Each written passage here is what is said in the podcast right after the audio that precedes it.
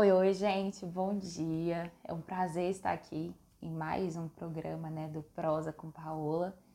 E eu sempre falo para vocês que eu sempre trago assuntos que eu reflito durante a semana ou alguma coisa que surgiu assim para mim que eu começo a pensar. E acredito muito que já tem alguns meses que eu tenho pensado sobre, mas eu acho que essa semana especificamente é, eu tenho pensado muito sobre limites, sabe? É, me questionando quais são os meus limites.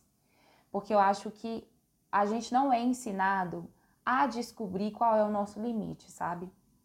E quando a gente não sabe qual é o limite da gente, fica muito fácil a gente se machucar em certas situações e em certas relações. Porque a gente não, não, não sabe qual é o limite da gente, então como que a gente vai estabelecer esse limite, sabe?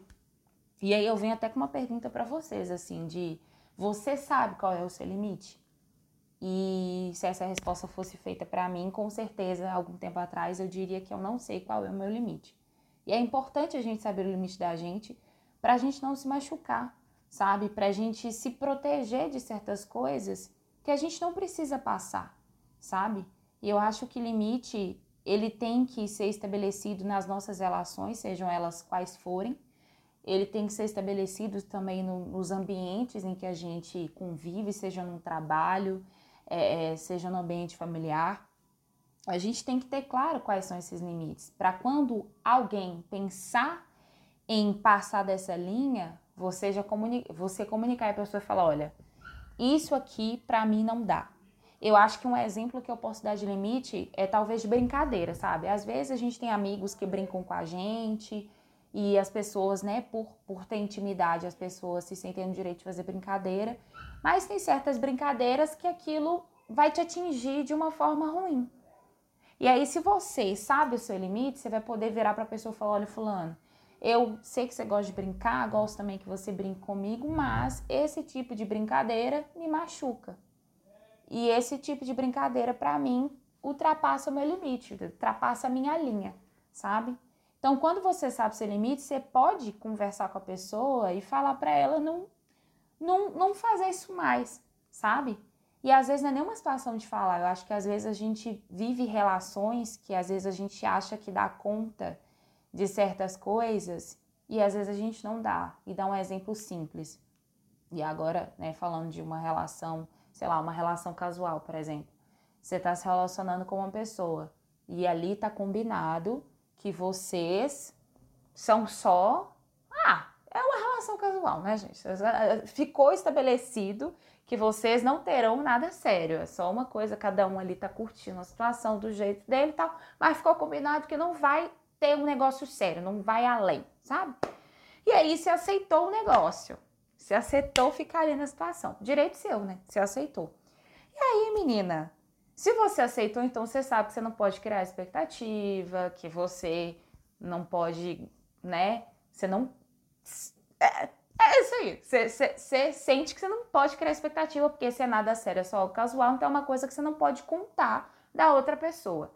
Só que se nesse meio do caminho você percebe que você começou a gostar da pessoa, que você percebe que você começou a querer ter algo que a pessoa não vai poder te oferecer, se você sabe o seu limite, você vai dar um pezinho para trás e vai falar assim, querido ou querida, depende de com quem você se relaciona, vai falar, olha, essa aqui é a minha linha, não consigo passar daqui, porque se eu passar daqui, eu vou me machucar, porque eu vou esperar uma coisa de você que você não pode me oferecer. Se você sabe o seu limite, você vai recuar e você vai deixar claro para a pessoa que é até onde você consegue ir.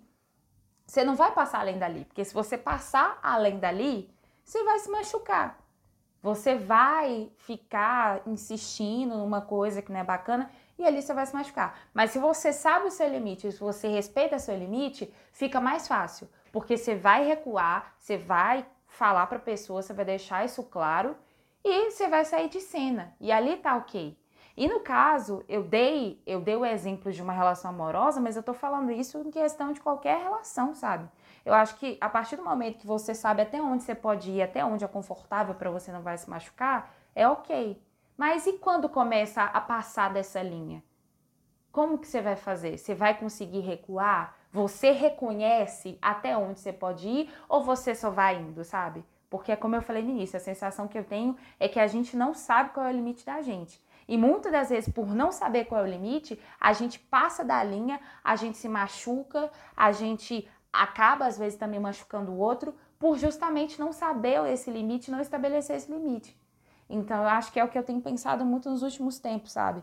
É, é qual é o limite para mim diante de uma situação? O que, que eu posso fazer? sabe? É, é, é, uma questão de se proteger mesmo, sabe? É se proteger de, de certas coisas.